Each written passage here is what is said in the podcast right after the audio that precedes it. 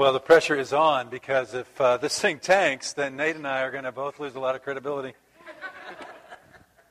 but I'm actually not worried about that. Um, not only because I have uh, a lot of confidence in my friend Nate and Trevor and their families, but uh, mostly because this church belongs to God. All God's churches belong to Him.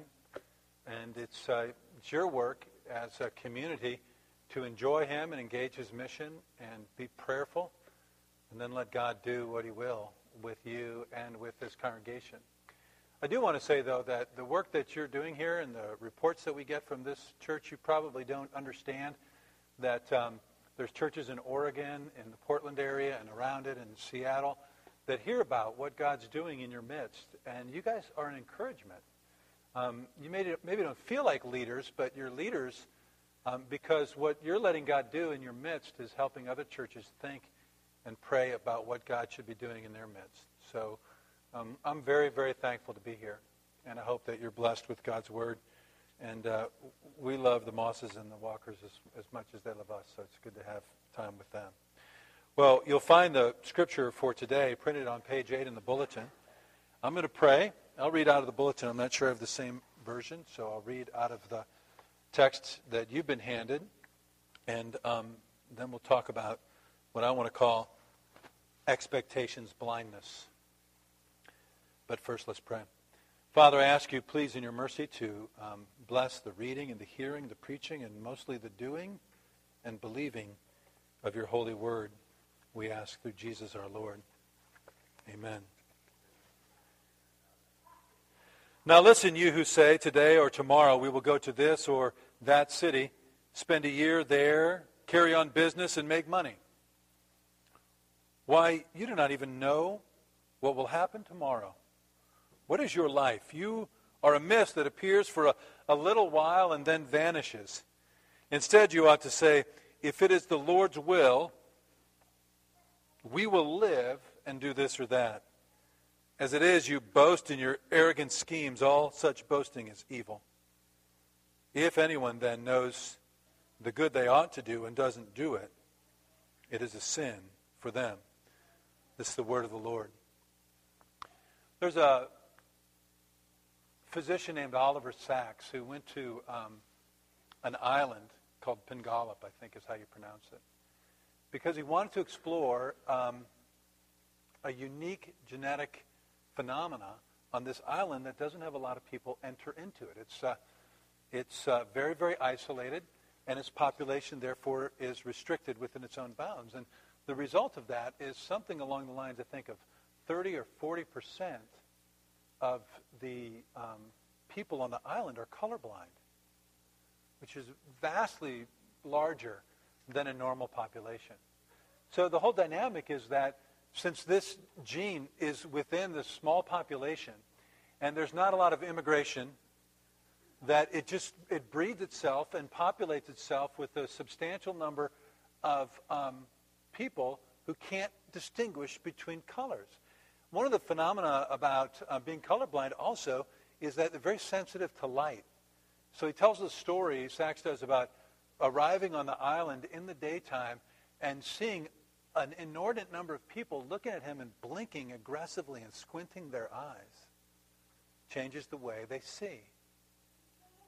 Now, the reason I tell that story is because we have a different kind of blindness that James wants us to be challenged about in order that we might do two things. That we might be more dependent on God and more thankful to him when he does provide. Of course, maybe there's someone here who's colorblind, but really the title of this message isn't color blindness, it's expectations blindness. And I want to talk about how we expect the world to work for us. What we expect out of a morning, what we expect out of tomorrow, what we expect to be the fruit of our labors. And because we expect the world basically to work for people like us, because we expect to be able to plan and profit and prosper, when those things do happen, we're not thankful. And when they don't, we're depressed. Because we think our lives are pretty much the way life should be for someone who's like us. I mean, think about what you expect out of tomorrow, what you expected out of today. You expected that life should pretty much be this way for someone like you. Or is that just my people who heard this sermon first? I mean, it's everybody. It's embedded as a, as a middle class value in America. Our expectations blind us to our absolute dependence on God. And that's what this passage is about. So I want to look at that. I want to see how that works in us, how wealth works in us, and then I want to see what James really says about us, and then about how we should look at our tomorrows and our needs. So let's look back at this passage. Now listen, you who say, today or tomorrow we will go to this city or that city and spend a year there and carry on business and make out our plans and that sort of thing. Now, James, if you're familiar with the Bible, and it's okay if you're not, I didn't know anything about it until I was in my 20s. Um, but James is concerned about economic justice and about how people treat the poor. There's a lot to be said. We're not going to talk about that today. James is also concerned about how wealth makes us treat God. And in this passage, he's going to say that, that the way that we think about ourselves and our environment blinds us, again, as I said, to God. Listen to how these people live. They, they're 2,000 years ago. They live just like us, don't they? Today or tomorrow, we'll go to this or that city. In our case, it was like Saturday, I'm driving to Bellingham. We're going to we're going to go to Boundary Bay. You know, we're going to see a movie. Um, and then we're going to preach up at Christ Church Bellingham. It's the way that we live. We think that we can control our calendar, uh, our destinations, and of course it always works out for us. Take a look at this passage again. And then we go there, or there, and then what do we make? We make a profit. We make money. Here's the thing. The way that you live and I live has taught us that we have an extreme dominion over our world. You know, money, what does money and wealth do? And I'm sure there are people here who don't have a lot and some who have more. But it allows us to bend time, allows us to erase consequences. It allows us to satisfy our own desires. And when we do that over and over again, we start to think that that happens simply because that's the way the world should work. That's the way life should be for people who are like me. J.K. Rowling, who wrote a few books and then they made some movies out of it, who, by the way, doesn't believe in magic. I saw in an interview. That, that kind of surprised me. She's like, she believes in making money from magic. I know that. And she's probably made a, a, approaching a billion dollars. And she talked about magic and money in an interview I saw with her. And she said that while she doesn't believe in magic, she does know that people think money is magic. And she said now that she has a lot of money, uh, people assume that she can do anything for herself or for them and change fundamentally their life. And she says it's a fantasy. The fundamental part of who you are, the things that you have, cannot be changed by them. Because fundamentally, all this planning we do, all this experience we have of organizing our lives and being productive and making a day go pretty much most of the time the way we want it, it hides some deep realities from us, and that's what I want to talk about. First of all, hides the fact that we're just nothing. We're just fundamentally nothing in three different ways. First way is that we're fundamentally ignorant about tomorrow.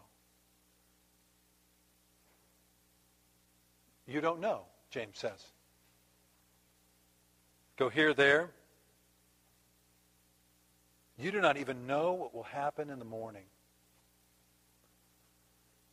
what our wealth and what the habitual way of living through our lives obscures from us is the fact that none of us know what will happen to the things that we love, the people that we love, or even our own life this afternoon. Now that's the problem with that is that's often not true. What do I mean by that? Well, often you do know what's going to happen this afternoon. I mean, we have plans this afternoon unless they've changed, right? So we have plans this afternoon. And I'm pretty sure I'm going to be eating with my friends this afternoon. But fundamentally, there are days when you realize that you don't know what's going to happen in the afternoon or in the morning. There's illness, there's accidents, there's natural catastrophes. Do any of us, can we even calculate how many independent human wills need to behave predictably for us to get up and go to work tomorrow? It's completely out of our realm. And the problem is, out of God's kindness, out of his generosity, and out of the, the embedded regularity of the way he made the world, it's all obscured to us.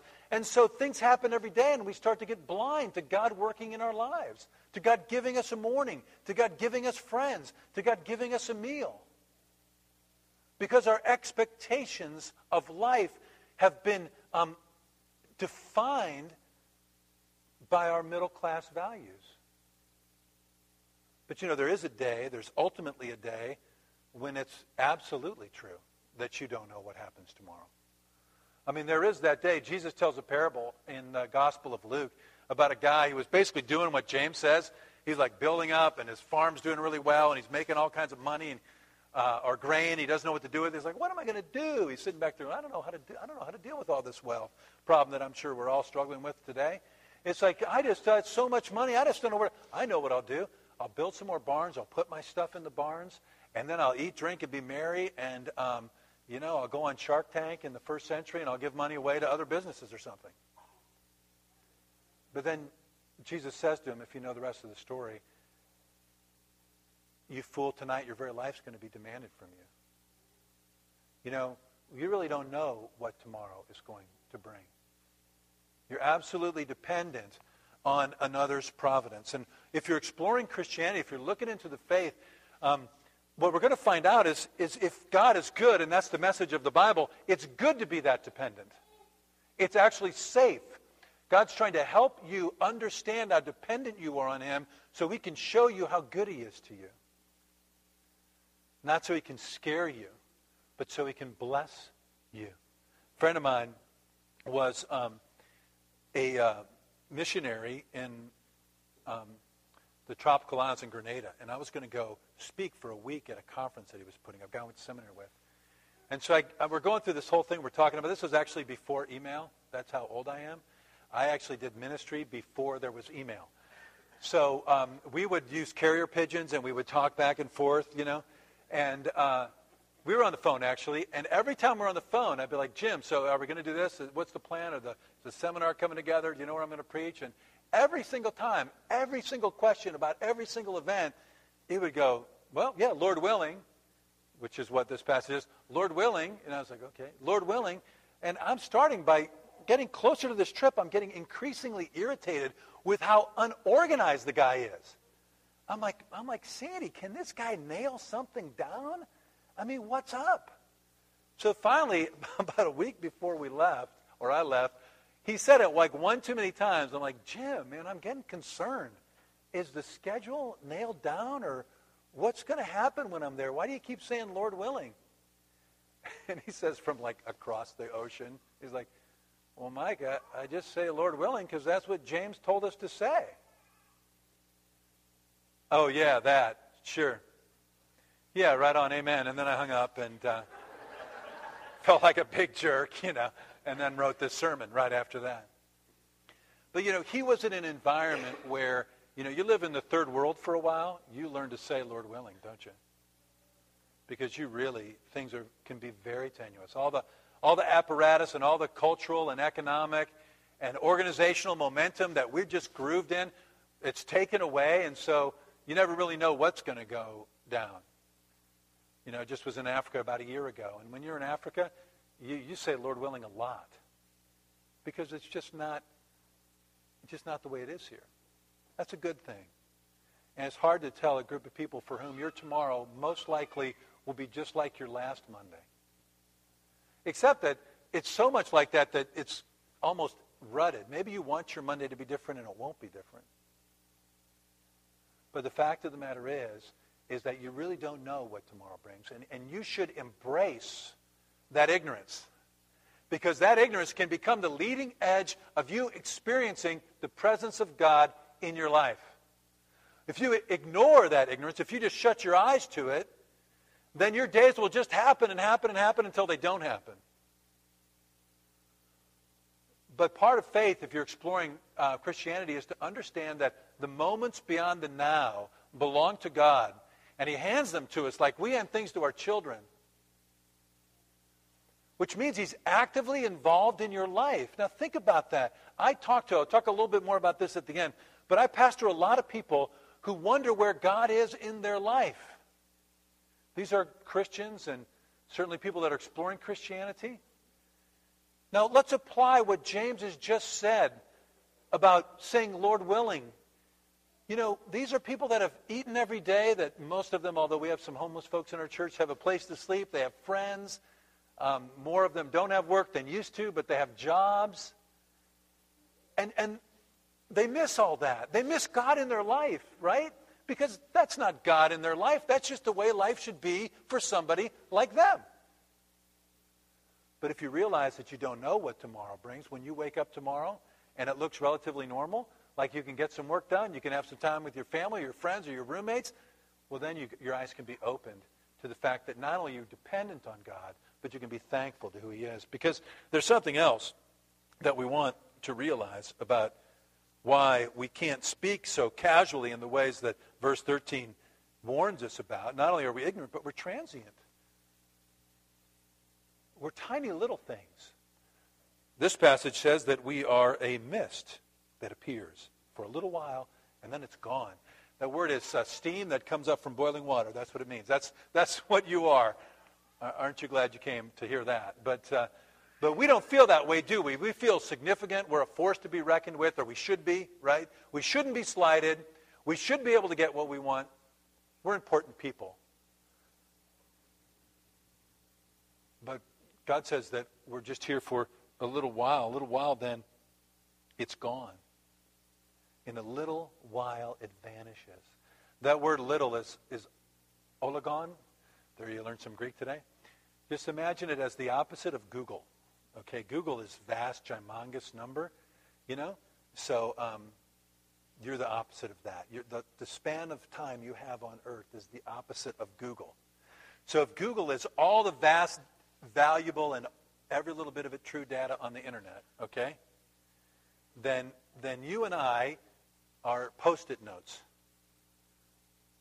That's all we are. In the vast course of humanity, in, in the eyes of God's eternity, our 70 or 80 years, no matter how successful we might think they are or want them to be, they're gone in a moment. They're just vanished. They're away. The Bible says that we are, are uh, burned up like grass, that we fade like flowers that bloom in the morning and then retract in the evening. That's what the Bible says about us. And of course, it's not our experience of ourselves, is it?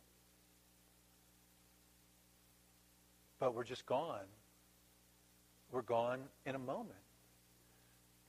Now, let's talk again about how that can change the way that we experience God. When we realize that we're just momentary, we can start to understand how kind and condescending in a good way and loving God has been to pay attention to us. We, we understand that in a moment when we're in conflict or in a moment when we're finding victory, we really have been given uh, uh, opportunity to trust in the greatness of God and the smallness of ourselves. You know, put it this way. If you're one in a million, okay? Let's say that you are literally one in a million. You are so gifted, so compelling, so beautiful, so smart that you are one in a million. There are almost 7,000 people just like you on the planet. Let's say you build a pyramid. Do you know it's not really clear what the pyramids were for or exactly who built them? Now think about that. I have ridden a camel around a pyramid.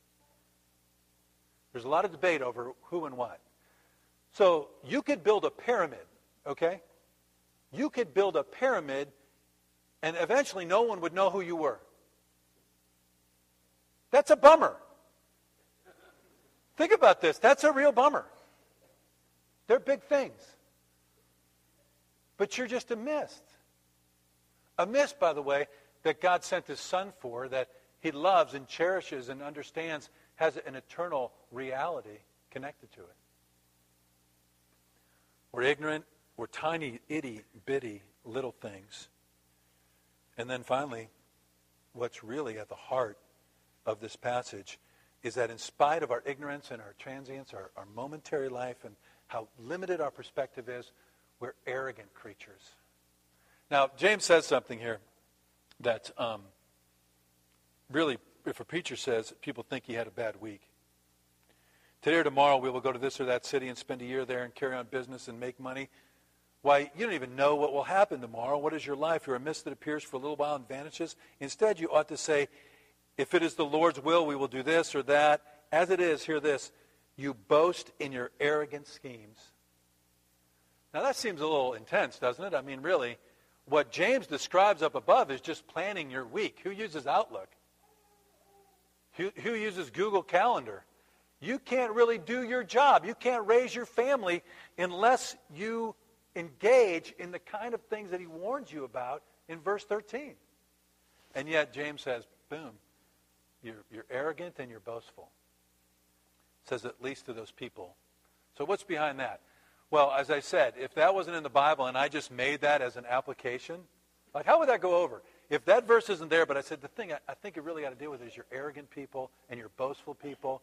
And Nate called me to say, would you come and tell these people that they're arrogant and boastful? Well, the Bible does that often because it sees us with a very clear and kind perspective about what's embedded deep underneath in who we are.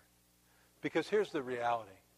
Um, we don't come across as arrogant or boastful when we plan, but if our planning is done completely independent of prayer, completely independent of God, with a complete uh, uh, unthoughtful expectation that the universe is going to wake up and the God of the universe is going to wake up and meet our needs in a morning just because it's the way life should be for someone like me, if that's the way we live our life, we live in God's house, we eat his stuff, we play with his toys, and we never think of him, well, then if you start to think of it that way, how casual we are about all the goodness God has thrown upon us day after day after day, well, then you can start to see that it is kind of arrogant, isn't it? It is sort of arrogant to expect life to go well for us every single day.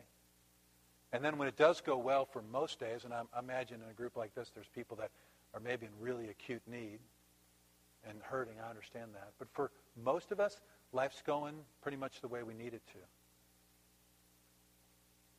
We're not stunned by that. We're not thankful for that as we should be. And uh, speaking personally, I'm not, I, I'm not as happy about that as I should be. I mean, think about it. Think about all the things God has given you or me. And it just doesn't stun me. I want more. You know, Rockefeller was asked, a rich guy about 100 years ago, how much money does a man need to be happy? Does anybody know what his answer was? It's a little bit more. And so it's not just about money. It's like, how much progress do I need to make to be happy? How, how many days in a row do I have to be able to feed my family before I really think God showed up in my life? Well, just one more.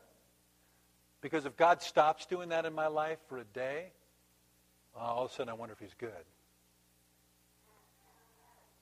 See, so there is kind of a, there is a, a pride deeply um, embedded in who we are.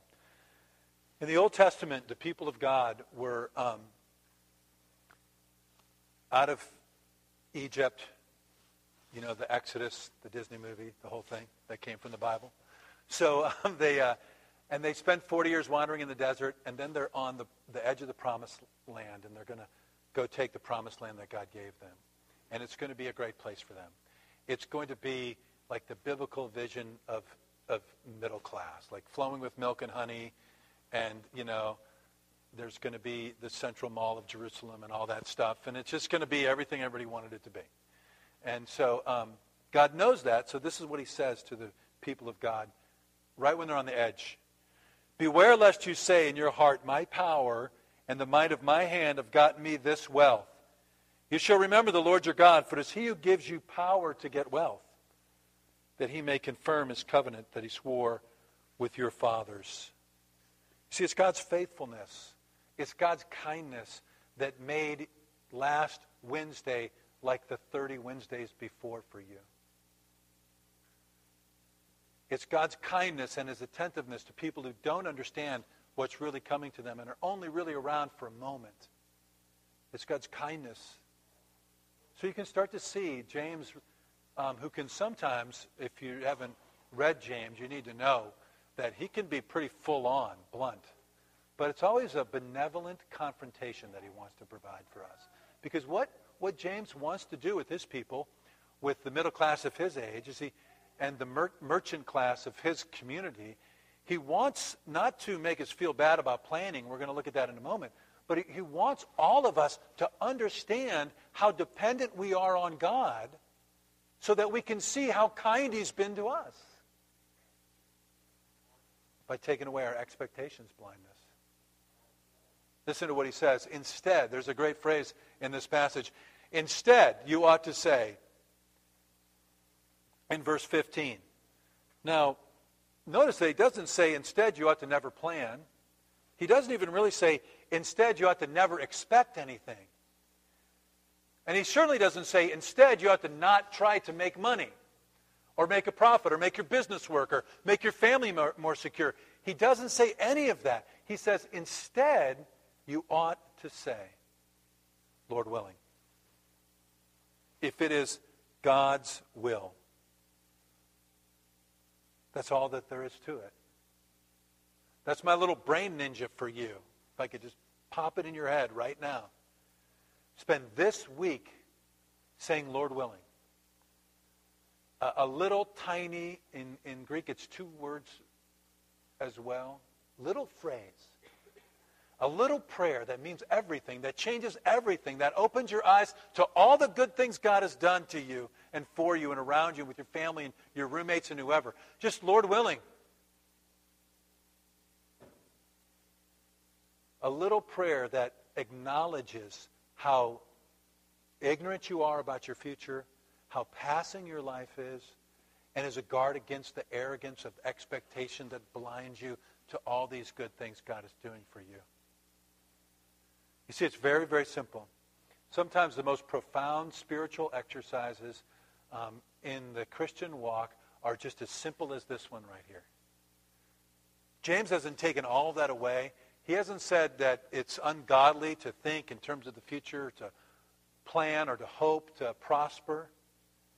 He says that deeply embedded in you is a um, independence that will blind you to God an expectations blindness. He's not against drive. He's against drive divorced from dependence on God.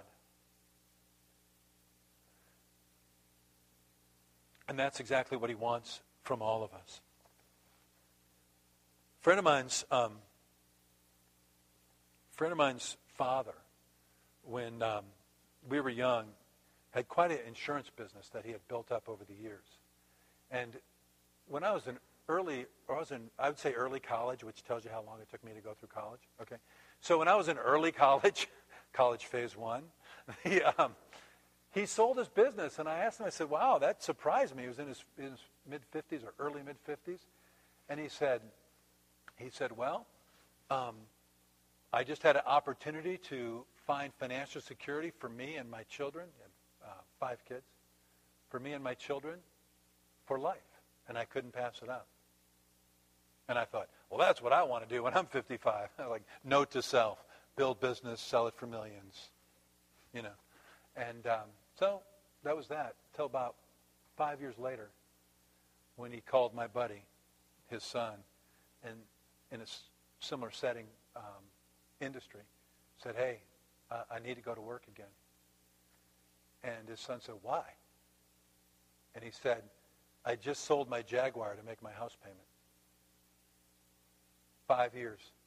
Two generations of wealth was gone in five years. You know, you don't really know what tomorrow brings, do you? You don't really know. If you don't know what tomorrow brings, you don't really know what you need, do we? We don't really know how good God has been to us.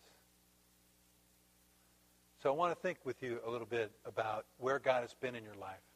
And maybe we can look together and find out that God has actually been actively involved in, in our lives every single day, but we've just missed it. So do you feel that way sometimes? Maybe you're a Christian, you've been a, a, a large part of your life, And you just wonder, is he answering my prayers? Does prayer make a difference? Does he, is he really involved in my life? Well, think about all the days that have gone just like you thought they would. Think about all of the goodness. Try to catalog for one week, as Trevor mentioned from James chapter 1, every good and perfect gift is from God above. Try to catalog for one week every good thing that is in your life. And at the end of that week, take that out and ask yourself again if you can say, where's God? See, because the fact of the matter is God is in our lives all the time. But we don't see it because we think our lives are just the way they ought to be for people like us. But with every meal, with every friendship, with every comfort, with every joke that we laugh at, with every, with every ale we share with a buddy, it's, it's God giving us those things. He's there. It's like, I'm here today. Think about today. Remember what Jesus said to pray for our daily bread? So I'm trying to help us to see and to open our eyes. You know, you've been given many, many good things. And I, I know, just because I know groups of people, that there's folks here, if we could talk afterwards, you would talk about some really acute, significant thing in your life that um, is is broken or deeply painful. I'm not trying to minimize that at all. You know, that's another passage, another part of God's promise. But I, I do think that there would be comfort for us, even in those situations, if, if we weren't blinded to all the goodness that is around us. It might give us confidence and comfort. You know, I went to Africa a year ago, I mentioned, and I was going to go alone. I'd been there before. I was going to go alone on this trip. And a friend of mine, a friend of mine decided that he wanted to go with me just because he didn't want me to go alone. So he carved out vacation time and spent his own money. It takes a lot to get to Malawi. And he came with me. So where's God in my life, you know? Well, God in my life looks like this guy that went to Africa with me. You see? He looks like somebody who cared for me. Like, where's God in your life? Open your eyes. He's all around you. He's the person that calls you up or sends you a text and asks how you're doing. He's entering into your life. That's all I've really got to tell you. I want you to realize how the patterns of our lives and the expectations that we have have blinded us to all the good things that he's done. I'm asking you um, to embrace how little you know and how short your life is and how that means you're absolutely dependent on God every morning and how many times he's delivered. And in order to, um, to break through that embedded, what I would call soft arrogance in us, because it's not an unpleasant arrogance, but it's still arrogant, I, I just want to import into your vocabulary, like my friend, Lord willing, Lord willing, Lord willing. Let me tell you the rest of the story about my friend's dad.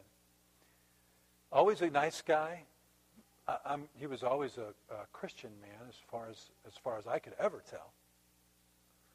Um, even his whole life before that.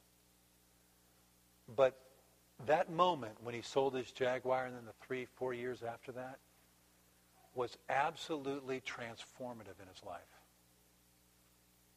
When the veil was taken down, as, as Jesus says, the worries of this world and the deceitfulness of wealth, when that was gone, and he learned dependence, real dependence, and deep thankfulness, this very kind, very generous, very effective guy learned to be very dependent on God.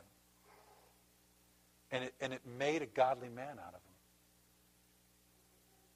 It made, a, it made a compelling, godly man out of him. And it's on that edge of dependence where that happens in your life. But as long as you're blind, that'll never be part of the way you walk with God. Let's pray. Heavenly Father, thank you for your mercies. I ask you, please, to um, help us to be dependent upon you, me especially. Help us to see your goodness and then make it count in our hard hearts.